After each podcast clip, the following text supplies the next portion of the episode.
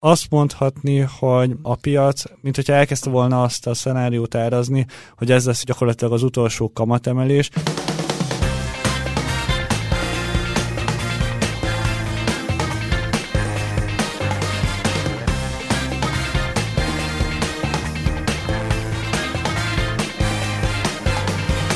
Gyakorlatilag az eddigi pozíciók átrendeződéséről beszéltünk.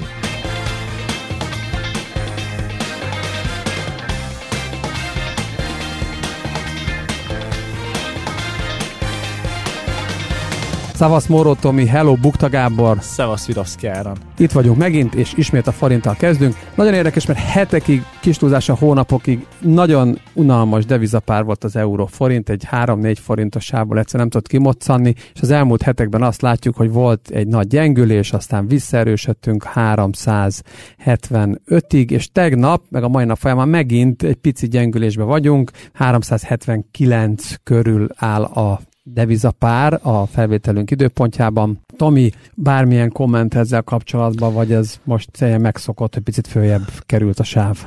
Gyakorlatilag a forint egy ilyen úgynevezett magas bétájú deviza, ez magyarra lefordítva azt jelenti, hogy sokat tud mozogni akkor, amikor a nemzetközi piacokon valamilyen paraméterben kisebb változás van. Nem kell nagy dolgokra gondolni, így vannak leprogramozva a számítógépek, akik a forintot kereskedik, és amikor tegnap elkezdődött egy kisebb mértékű dollár erősödés, illetve elindult a pénz a részvénypiacon a hagyományos szektorok irányába. Gyakorlatilag az eddigi pozíciók átrendeződéséről beszéltünk. Tehát vették azokat a szektorokat, amelyek eddig gyengék voltak, és a technológiában jöttek profitrealizálók. Ezt miért mondtam el? Mi volt az idei évnek az egyik legerősebb devizája, a magyar forint, tehát ilyenkor a forintlongot is zárják a, a számítógépek, és talán a humán befektetők is még azért maradtak ezen a piacon.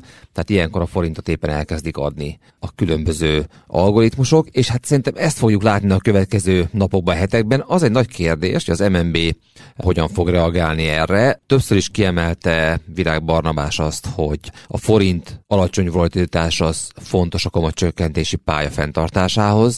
A jelenlegi szint még nem tűnik veszélyesnek, de hogyha ennél is érdemben gyengébb lenne a forint, és főleg sokat mozogna, akkor szerintem a kamatcsökkentési pályát elkezdhetik enyhébre árazni a befektetők. Jó, ezen kívül, ami nagyon érdekes, a héten, hogy benne vagyunk a jelentési szezonban, hogy néznek ki a cégek, szektorok, régiók, ki mit jelent, tehát már azok közül a cégek közül, ami fontos, és mik az első reakciók piaci szereplők részéről? Gyakorlatilag azt látjuk, hogy a Q kettes jelentési szezonban talán még nagyobb pessimizmussal mennek bele az elemzők, mint az első negyed évet követő eredményvárakozásokban látható volt. Nagyjából hét százalékos visszaesést várnak E P S szinten Észak-Amerikában. Ez kifejezetten magas szint, gyakorlatilag kétezer-húsz óta nem látható mértékű visszaesésre számítanak. De hogyha külön szektorokra akarunk rátérni, akkor legfőképpen az energiaszektor húzza le itt az eredményvárakozást, ugyanis az energiaszektor szektortól nagyjából feleződést várnak eredmény szinten. Ez nagyon drasztikus, nyilvánvalóan ehhez kapcsolódóan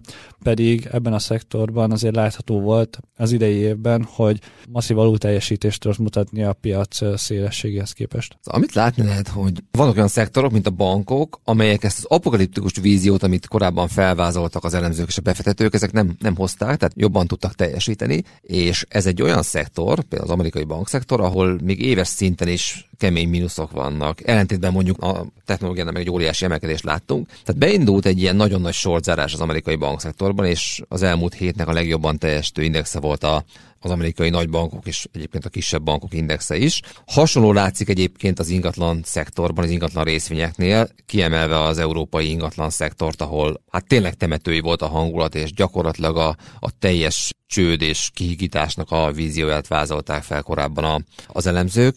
Rengeteg sort is kiépült, és itt történik egy még jelen pillanatban egy zajló komoly short pozíciózárás. Tehát magyarul az látszik így a, az elmúlt pár nap alapján, hogy azokban a szektorokban, ahol alulsúlyok vannak, nagy short pozíciók vannak, ott elkezdték ezeket zárni, nem hozták a legrosszabb várakozásokat a, a cégek. Lehet, hogy ott, ahol viszont nagy rali volt, ott profitrealizálás következik majd be. Érdekes a Tesla reakciója a vártnál némileg jobb jelentésre, ugyanakkor ebben is voltak azért negatív hírek elrejtve, vagy nem is annyira elrejtve. Az elmúlt negyed évnek az elképesztő ralliát követően úgy tűnik, hogy van tere a profitrealizálásnak. Nyilván a hosszabb távon kell majd megvizsgálni, hogy egy Tesla mondjuk pár nap alatt hogyan reagálja le ezt a jelentést. Ami egyébként játszik a technológiai szektorban is, hogy a mesterséges intelligencia sztori nagyon erős, erre nagyon komoly long pozíciók épültek fel, de a rövid távú kép például a az elektronikai alkatrészgyártóknál, a chipgyártóknál az eléggé borús, mert hogy tele vannak készlettel, alapvetően gyenge a normális elektronikai termékek iránti kereslet, és éppen nemrég érkezett a Taiwan Seminek egy nagyon óvatos árbevételi guidance-e, ugye ő a világ legnagyobb elektronikai mikrocsipeket gyártó vállalata. Az összes nagy ilyen tervező cégnek, aki saját gyártókapacitással nem rendelkezik, ők készített csipeket például az Apple-nek, vagy éppen az Nvidia-nak, és úgy tűnik, hogy azért ők nem annyira optimisták, úgyhogy ez nagyon érdekes, hogy a nasdaqra milyen hatással lesz. Visszatérve a Teslára, egész pontosan mit jelentett a Tesla ebben a negyed évben? Felszínen nézve szuperszámok érkeztek, egy huszonnégy egész hét milliárd dolláros árbevétel mellé, ami a vártnál némileg jobb, jött egy nyolcvanegy helyett kilencvenegy centes egy részre jutó eredmény, ami egyébként nominálisan növekedésnek felel meg. Azért az látszik, hogy a volumeneket tekintve lesz egy kis fékeződés. A piac egy ilyen durván egy egész kilenc millió darabos éves értékesítésre számít a Teslától, Elon Musk szerint ez csak egy egész nyolc millió lesz, köszönhetően annak, hogy át kell szerszámozni, szerelni egyes gyárakat, nyilván a gyártókapacitások növekednek, illetve a termelékenység miatt is erre szükség van. Elindul a Cybertruck gyártása, de ez lassan fog felfutni, ez technológiai szempontból egyébként a rozsdamentes acélkarosszéria miatt nehezebb gyártani. Nem nagyon csinál senki ilyen ötvözetből autókat, ezt ugye inkább az ilyen háztartási gépeknél, lábosok, fazekak, szóval itt szoktuk ezt meg, nehéz megmunkálni. Tehát autót nem nagyon, nem véletlenül. Szóval ez egy költséges és lassú folyamat. Aztán a marginok is romlottak, ennek köszönhetően rengeteg pénzt költ fejlesztésekre még a cég. A mesterséges intelligencia szektorban saját szuperszámítógépet épít, és Musk ezekre szívesen áldoz, de ennek azért a rövid távú nyereségességre lesz hatása. Nem is lenne ezzel gond, ha az árfolyam nem rajzolt volna majdnem háromszáz dollárig, ugye száztíz dollár környékén volt a mélypont, ehhez képest azért ez egy komoly emelkedés, és ha azt nézzük, hogy ez a cég jelen pillanatban éves szinten mondjuk egy ilyen négy-öt dolláros egy részre jutó eredményt tud összehozni, akkor ez a majdnem háromszáz dolláros ár azért elég vaskos árazási szorzó. Tehát itt a céggel úgy fundamentálisan nincsen probléma, hogy nyereséges, cashflow pozitív, de az árazás azért eléggé feszes. És ezen az áron egyébként megint majdnem elérte az ezer milliárdos market cap-et, azt hiszem kilencszázötven milliárd. Magaslati hogy... levegő ez már, igen, és hát főleg annak fényében, hogy egy nagyon népszerű lakossági papír is a Tesla, ahol például vételi opciókon keresztül elég komoly long pozíciók épültek ki az elmúlt hetekben, hónapokban. Nézzünk meg még egy nagy amerikai céget, amiről rég beszéltünk, Netflix. Ugye szerda este a Teslával párhuzamosan a Netflix is közé tette az előző negyedéves számait, és hát azt láthattuk, talán azt mondhatom, hogy sokunk egyik kedvenc streaming szolgáltatója. A várthoz képest némileg jobb bevételi számokat tett közé, ugyanakkor, hogyha előre tekintünk, akkor már nem volt annyira rózsás kép, emiatt pedig jött is egy kis profit realizálás ebben a papírban. A Tesla mellett ez is egy sztárpapír volt az idei év folyamán, hiszen óriás mértékben tudott emelkedni, egy hatalmas kétezer-huszonkettes öntést követően, szóval volt honnan felállni a Netflixnek, de itt is azért már megjelentek a profit realizálók ezt követően. Alapvetően azért a Netflixnél azt kell látni, hogy ugye ezt a jelszó megosztást ezt próbálták kiszűrni, és ennek hatására nagyjából hat millió új előfizetőt tudtak regisztrálni az előző negyedévben. Tehát látszik, hogy az a stratégia, amiben beleálltak, hogy elkezdjék kiszűrni azokat a felhasználókat, akik talán jogtalanul használták eddig a Netflixnek a szolgáltatását, az egyelőre így sikeresnek mondható. Ez volt ezen a héten, mire kell figyelni a jövő héten?